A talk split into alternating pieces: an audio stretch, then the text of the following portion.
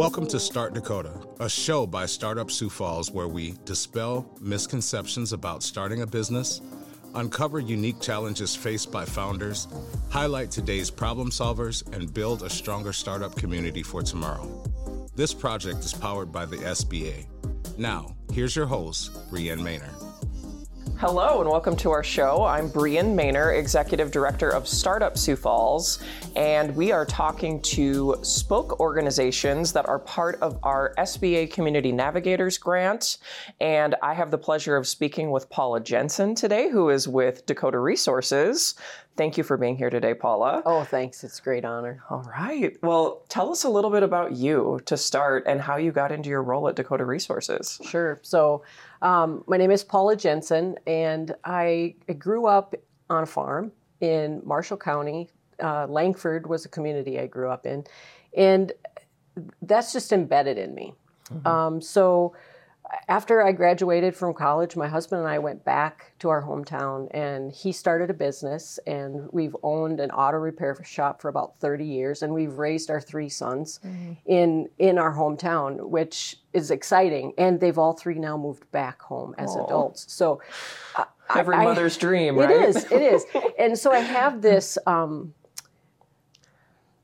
rural is really my passion and it intersects in my professional and my personal life life. So I, you know, th- that didn't really hit me until I was probably in my 30s. Yeah. That that rural is where I need to be working. Mm-hmm. And um, even though I lived there, right?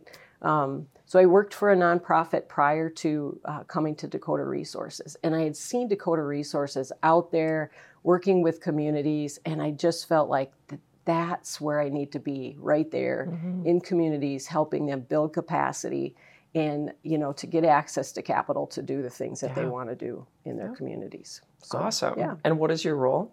So I'm vice president of program development. Wonderful. And I do community coaching. And of course everything else that comes under the nonprofit umbrella, That's right? exactly right. Whatever. I also have to ask you, are you handy? Can do you work on the cars as well? Um, so I have, yep. but uh, I kind of leave that to the experts in my family. So my husband's a mechanic. My oldest son is an engine builder. Mm-hmm and has started his own business as well. And and my youngest son's an airplane mechanic. Oh my goodness! And my middle son, he drives semis. So um, we've got some entrepreneurs in the family as well. Absolutely, so, yeah. but but those particular skills, I feel like, are I don't want to say scarce, but it's something we really need to focus on in the future. Yeah. Um, when we think about entrepreneurship, especially, you know, I think again, a lot of people don't identify as entrepreneurial because they think that they have to be in tech or biotech or right. you know something along those lines but really yep. you know these these trade skills are are what is needed I'm assuming in rural communities more than anything else. Well, yeah, we talk about that all the time because, you know, uh, whether it's contractors or mechanics, what are those basic needs that we have to have in our communities? Yep. So, you know, plumbers and electricians and um, mechanics, uh, builders, those types of people. Yeah. And so it, the trade schools are providing a real value Absolutely. to our state when it comes to that. I mean, healthcare fields. Mm-hmm. I mean, you think of all of those things that um, we need our kids to come back and to be entrepreneurial yeah. and to to provide our communities with what they need. Us city kids take that stuff for granted, I will yeah, say. Like it's always there, right? exactly. Yeah. just go down the street and there's a, a, shop. Right. So we had a housing gathering this week, Dakota Resources did yeah. in Lemmon, and one community stood up and said, We just don't have contractors. Like, we oh. need to build houses, but we don't have anybody who can do cement work. Mm-hmm. What do you do? Yeah. Right? There's a problem across the, the, the nation right now with a, a, shortage, but yeah what do you do? Yeah. Exactly. Roll that, up your own sleeves. That's exactly right. I always do believe, though, those kids that are going to trade school. Yep. Um, I wish that they would teach them some business skills yeah. along with it. So I have a degree in accounting. Okay. And so I kind of have this underlying passion for for that kind of business skill, right? Like know your numbers, know how to be a business person if you're going to run a business. My husband is a, an incredible mechanic. Mm-hmm he is a poor businessman. um, and they need those kind of skills. So yeah. as I see my my sons now stepping into yeah. um, starting their own businesses, the same thing. They, right. they need those skills. And I think that's maybe one of the barriers to entry of of deciding that you want to start something because you're one human being and you can't it, it it's an anomaly when you find somebody who's got all of the skills that it takes to run a business. Right. Um, co, you know, finding a co-founder is is what we typically recommend. Right. Um, so I know that Dakota Resources has had some history with trying to bolster the uh, entrepreneurial communities yeah. in in rural uh, cities. Can you talk a little bit about your experience with it was called Dakota Rising, correct? Yep, the Dakota Rising Fellowship Program. Yeah, talk a little bit about that. Yeah, so it started uh, somewhere around 2009. They piloted it, uh, I think, in five different regions okay. of South Dakota. Um, at that initial point when they started it, it was heavily focused on working with the community mm-hmm. to develop a resource team on the ground before even working with an entrepreneur. So ah. they really ah. trained up those communities and their resource teams to um, build the kind of support in the community that was needed mm-hmm. so that when they were ready with a pipeline of entrepreneurs and putting entrepreneurs through the program, mm-hmm. that then they would feel supported, they would have access to resources that they needed and that there was just this real community ecosystem yeah. within that community um, Faulkton was one community who has done it well. And um, so they put 11 people over the course of the decade that Dakota Rising was going through the program. Mm-hmm. And they weren't one of the first communities, they came in a little bit later. Um, but those 11 entrepreneurs in their community are still, um, they're part of that market economy mm-hmm. and they're part of that civic economy. That's great. Yeah. You know, and it, I think that's what we're ultimately trying to do as an organization is giving people the tools they need to succeed and letting them run with it. And that's really the beauty behind this community navigators pilot program in my from my purview and and our you know hesitation um, with trying to expand our reach is that we feel ill-equipped because we don't have the relationships. And i think a lot about and i know this isn't always the case but the big city folks coming into the rural communities that that can cause a little bit of tension i would assume where i don't know your market. Um, I, I can only give you what what i have available. So I, I, I, love that we're partnering together. Can you talk a little bit about, you know, the, the from your lens, like what it what it's like to try to work, you know, work across the state with partners um, that are in the big cities versus rural? Is there is there tension there, or is it just kind of made up?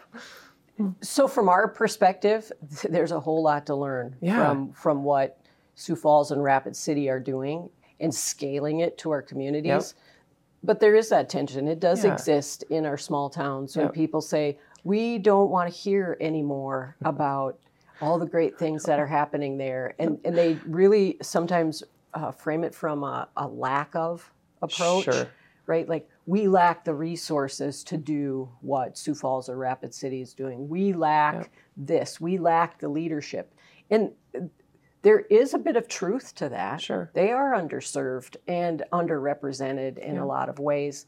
Um, yet they really have the answers right mm-hmm. there in their own community and that's our job right is to help them discover that they do have the answers so when you see small communities finally figuring out the housing solutions mm-hmm.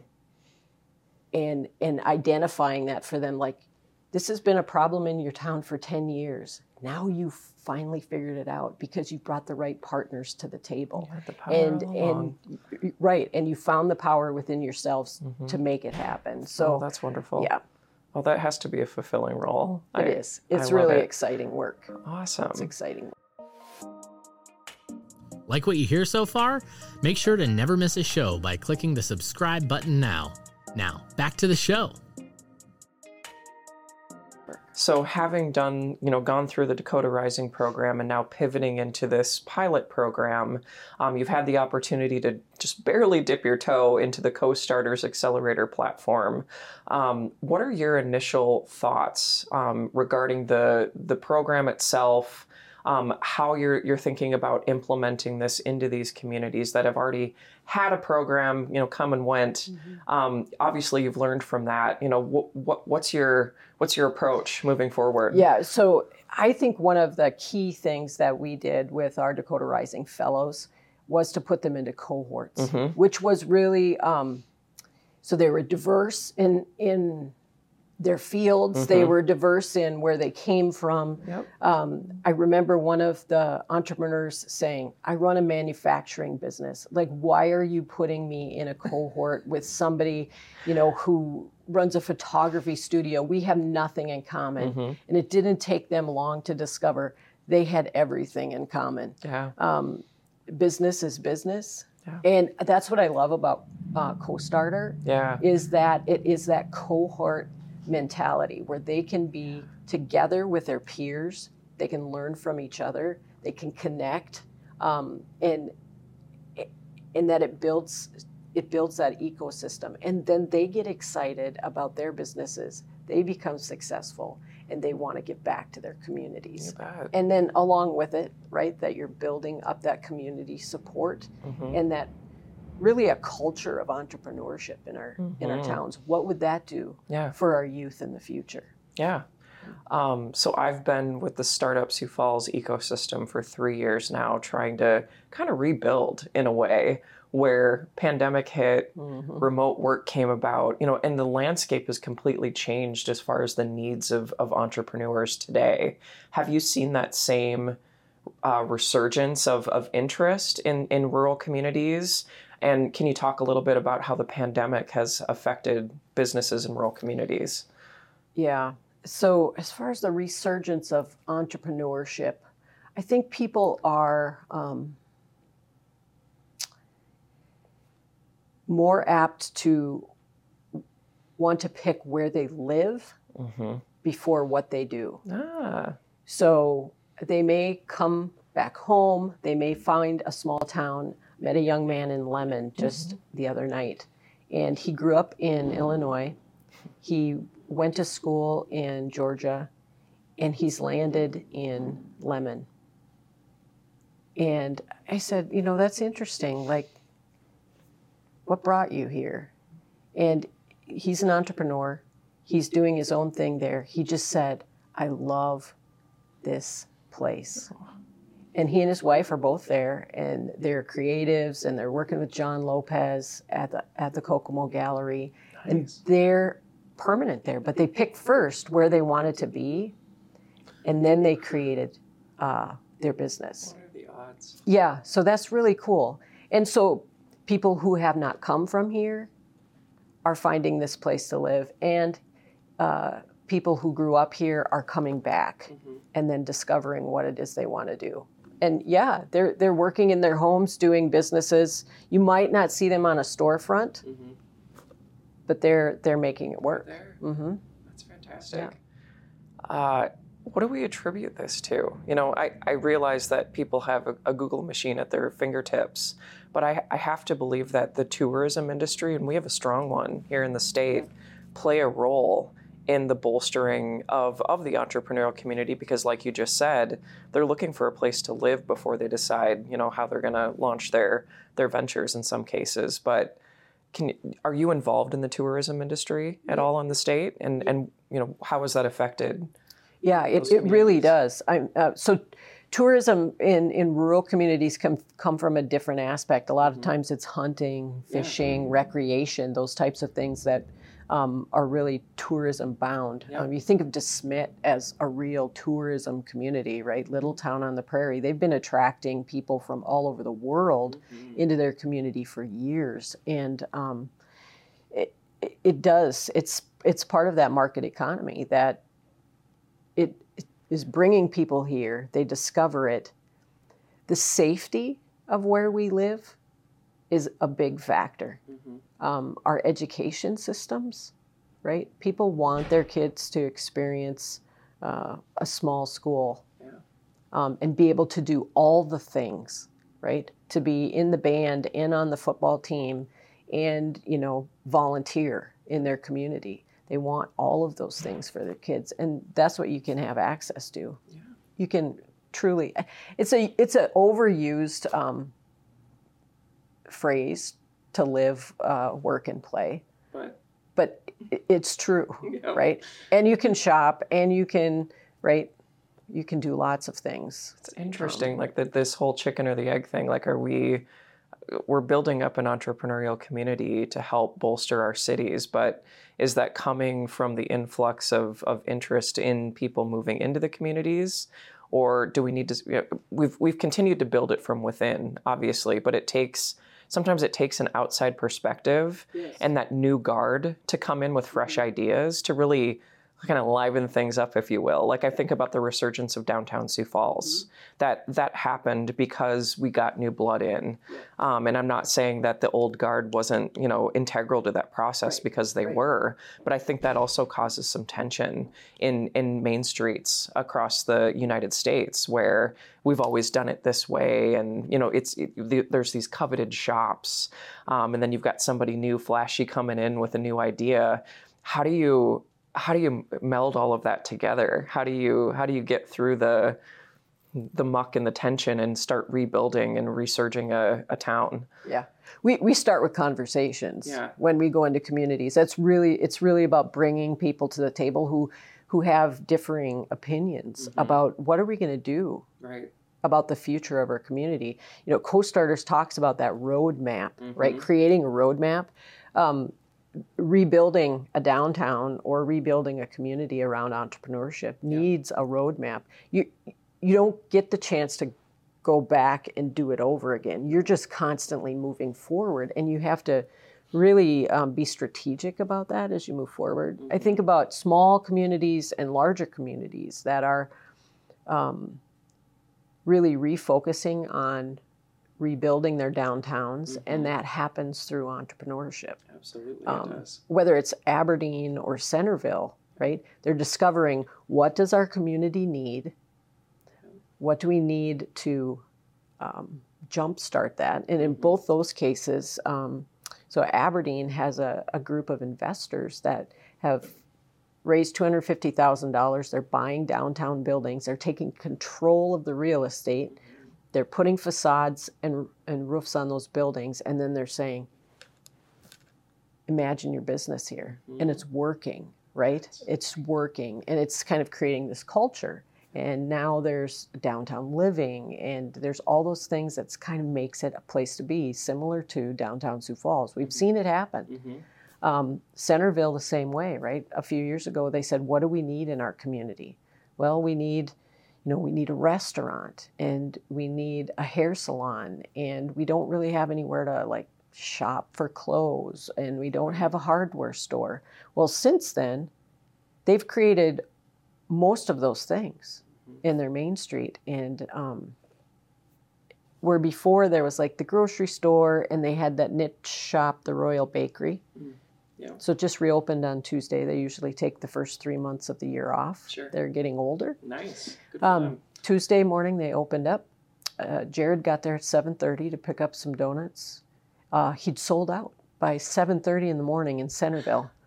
864 donuts he'd made and sold out in Centerville, right? A town of 900 people. Unbelievable. Yeah, isn't that something? Yeah. Um, so we have those long-lasting entrepreneurs who don't see themselves as entrepreneurs. Right. We talked about that a little bit yesterday. That uh, that word entrepreneur. Yeah. Uh, it, it's, it's, still a, a word one. that needs um, some support out there, and uh-huh. and so by saying founders, co-starters, sometimes we just call them small business small owners. Business owners, right? Yeah. If that's the language we need to use, but how do we bring that word entrepreneur alive? Yeah in our rural communities across the state to help them discover that anything's possible. Absolutely.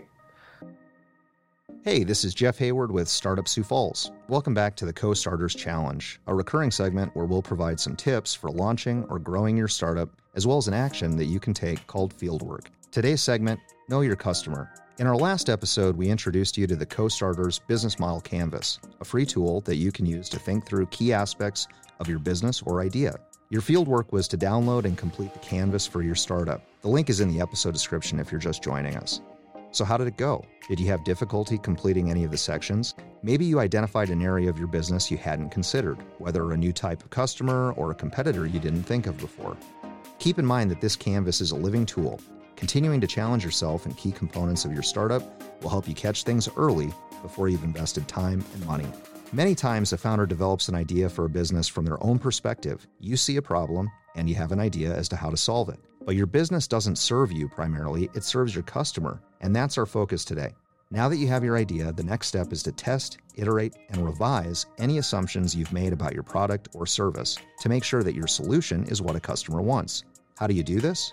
Through a process we call customer discovery. This is simply talking with people who have the problem you're addressing and getting their feedback. Here's some tips to get the most out of your conversations. First, choose the right people.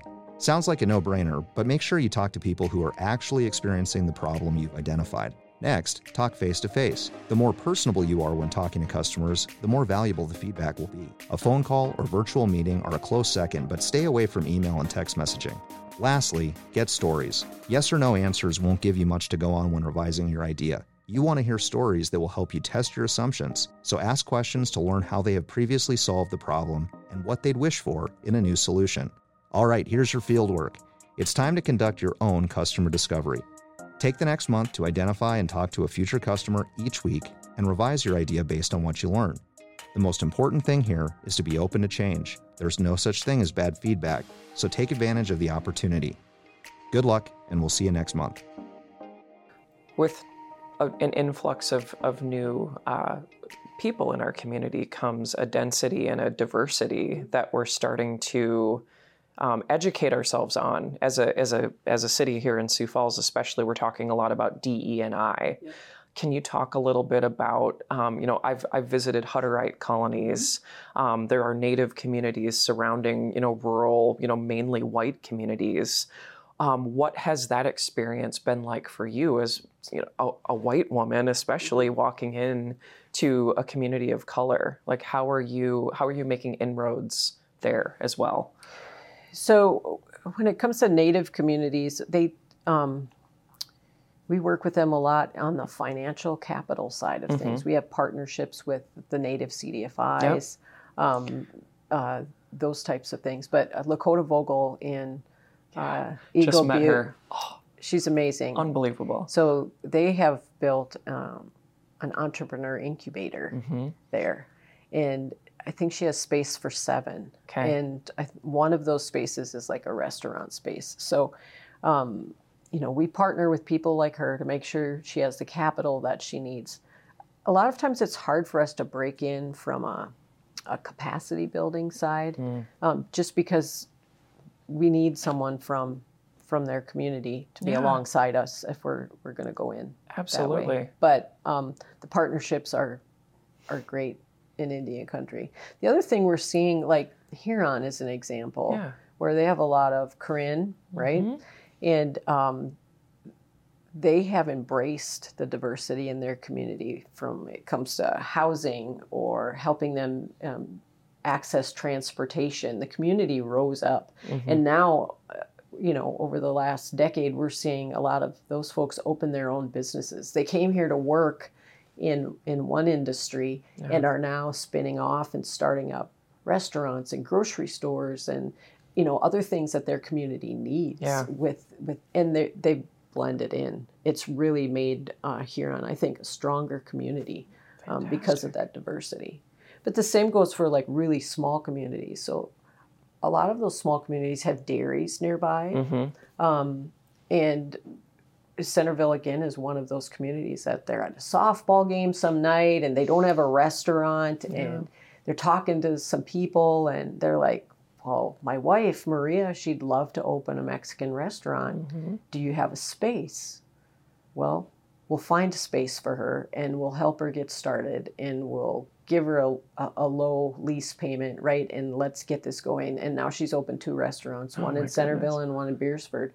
So it, there's an openness there. Absolutely. And a, and a, readiness for that kind of diversity and uh, inclusion. Absolutely. I feel like there are stories that are not being told. Mm-hmm. You know, you're telling me all these things that I've I had no idea.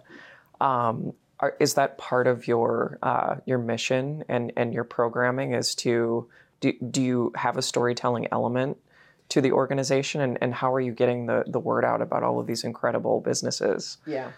We do do stories for our quarterly newsletter. It's just okay. a digital newsletter. Um, it, and there's so many stories out there. it's just hard right yeah. to, to capture pick? all of them. Um, but over the years we do have quite a a story bin. Okay. Um, and and um, we we work, work hard to try to get those communities to tell their own stories mm-hmm. as well because it's well received um, mm-hmm. when they're telling their own stories, and sometimes they're missed. Um, you know, I, I, think about the the story when DeSmet in 2020 um, on April 1st, 2020, their newspaper headline was "This is it." And the publisher, who'd been there for over 40 years, published his last newspaper and didn't tell anybody, not even his employees, wow. until that week. And the community was in a panic. First, they thought it was an April Fool's joke. I was joke. just going to say it was April 1st. um, and then when they realized, no, this is real, and he had been trying to sell the business, yeah. and it just, it, newspapers are another one of those dying entrepreneurial ventures in our communities that are so needed. So the Economic Development Corp stood up and said, We'll buy the newspaper, and had three weeks to discover how to publish it, or they would lose their license. Wow. And they figured it out. And 50 volunteers rose up in that community. And now they employ five part time people, but they found someone in their community who had worked for the LA Times you know, and now they publish weekly a 36 page newspaper. Wow, 36, 36 pages? Page that's unprecedented. Newspaper. Just stop there sometime. It's like amazing wow. the stuff that's in there. It it's and they partnered with a neighboring community uh-huh. like Preston to make this happen too, which was another thing that was a positive. But that story hit KELOLAND and that's all great and fine, yeah. but there's still people that don't know that story across the state. Um, you know, so how do we keep telling these stories? And to, to us, sometimes they're like, well, that's old news. That was like two years ago. um, but it's it's still a grand story. say. I think sometimes we have to help people hear yeah. the story and make it relevant. Yep. Yep. No matter where you are. Absolutely. Like, that's a big big deal. And that story honestly caught the um, attention of James and Deb Fallows James yeah. writes for the yep. Atlantic magazine, and they became friends of Dakota Resources during the pandemic. Mm-hmm. Um, Mike Knutson actually reached out to him on Twitter okay. to James, and um, they started talking. And Deb still shows up for coffee breaks once a week, once in a while, and they came to South Dakota yep. because this is where their book Our Towns started. Mm-hmm. And they visited De- DeSmet for three or four days when they were here last summer. And um, they're interested in those types of things. How do we sustain journalism? Right. Journalism is an entrepreneurial venture. You bet it is. And how do we help our communities um, keep their local newspaper? Yep. If, if anyone thought there was a lack of ideas, I hope we've spurred some some ideas here today. Um, what what are your expectations? What are you looking to get out of this this uh, program that we're implementing? And it's not just the co-starters platform. It's you know bringing in all of these resources from the the SBA and all of our other incredible economic development partners across the state. Um, what what are your hopes? What are your goals out of these these two years that we have to implement this programming, and where do we go from there? Yeah. So one of our focus areas is entrepreneurial support systems, mm-hmm. and it's it's probably. Uh,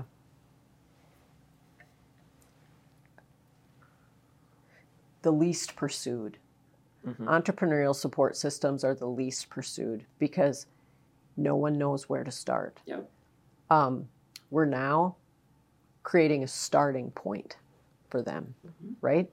We're, we're able to say, here's co starters. Let's train somebody up in your community and let's just try this. Let's just pilot it, right?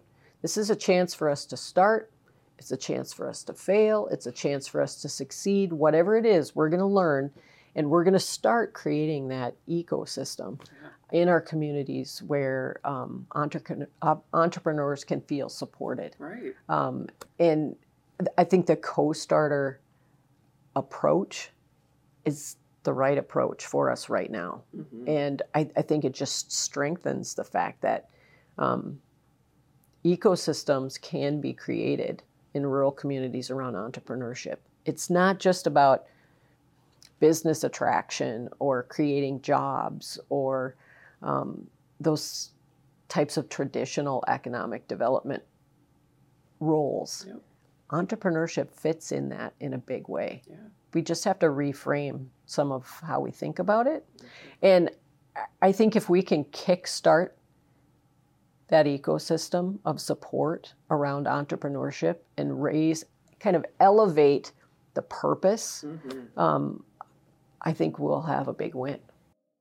Welcome to the Business Minute, a recurring segment powered by the SBA where we'll share business facts and resources available to entrepreneurs throughout the U.S. Small Business Administration.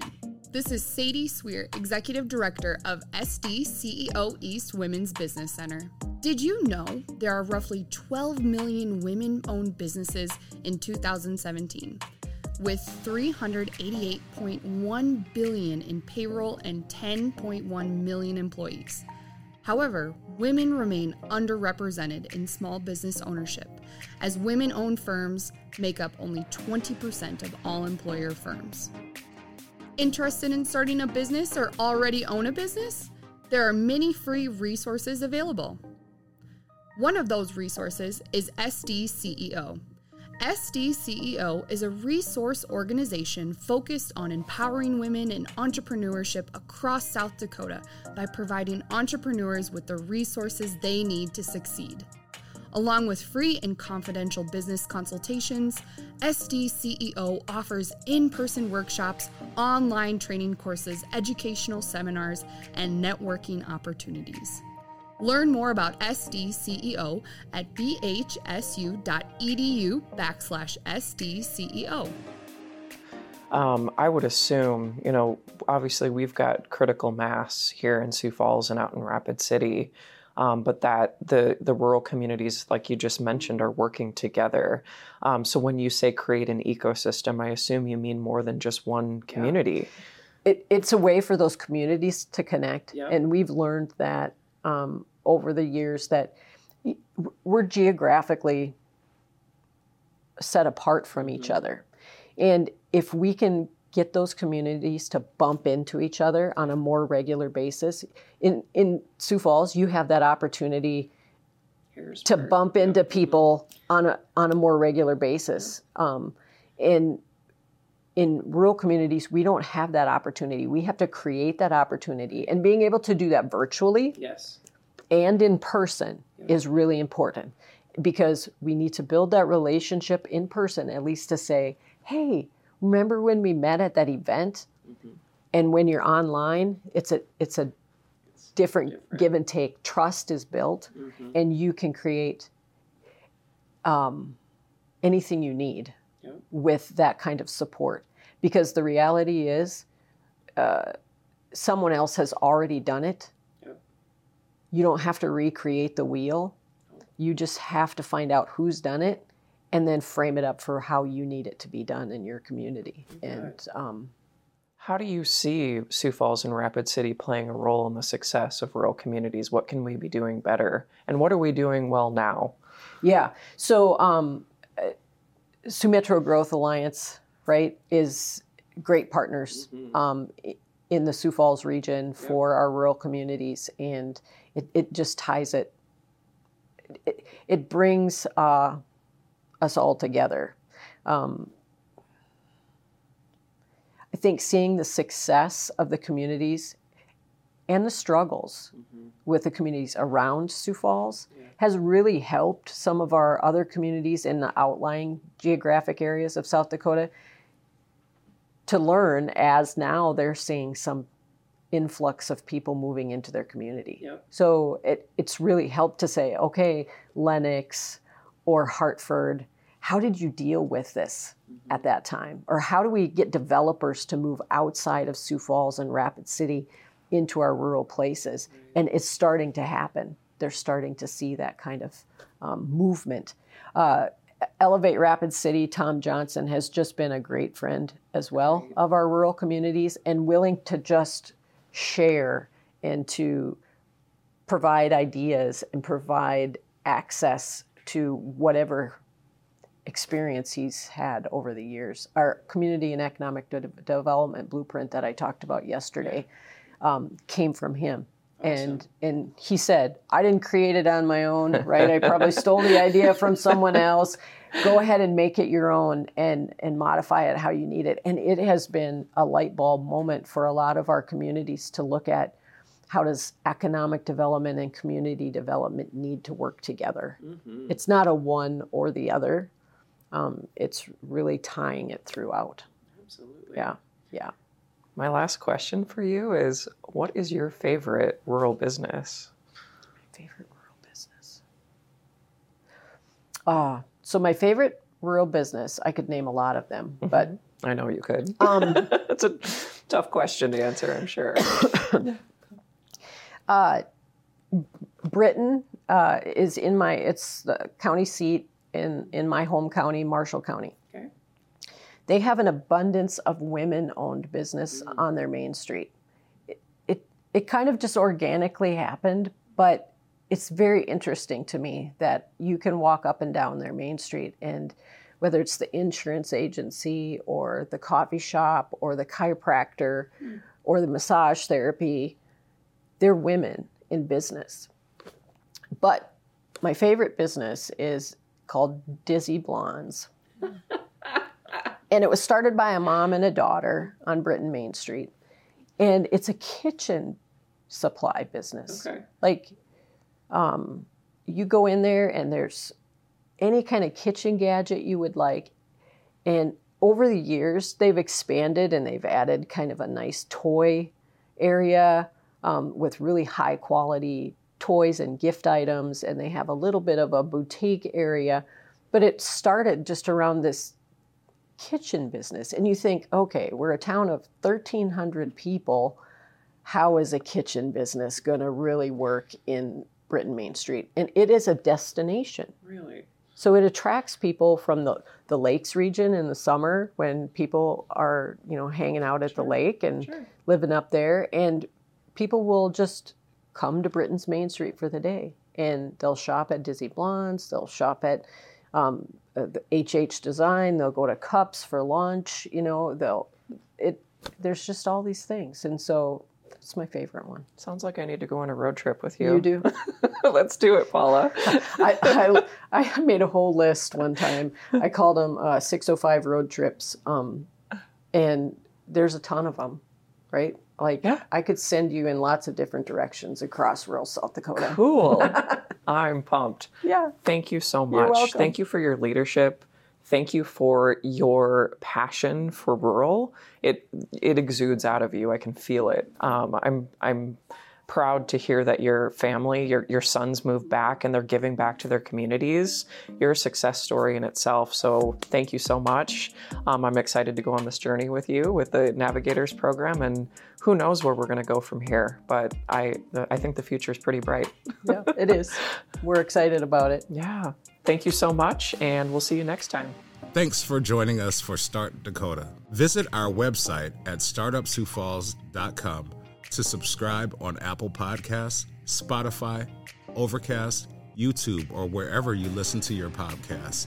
If you enjoyed the show, please tell a friend to rate our show on iTunes. If you are a founder and aspiring entrepreneur, you can get started by visiting our website at startupsiouxfalls.com slash start. Start Dakota is made possible by funding from the U.S. Small Business Administration. With this funding, Startup Sioux Falls is piloting an expanded version of its CO.STARTERS Business Accelerator program and providing additional resources to support underserved founders.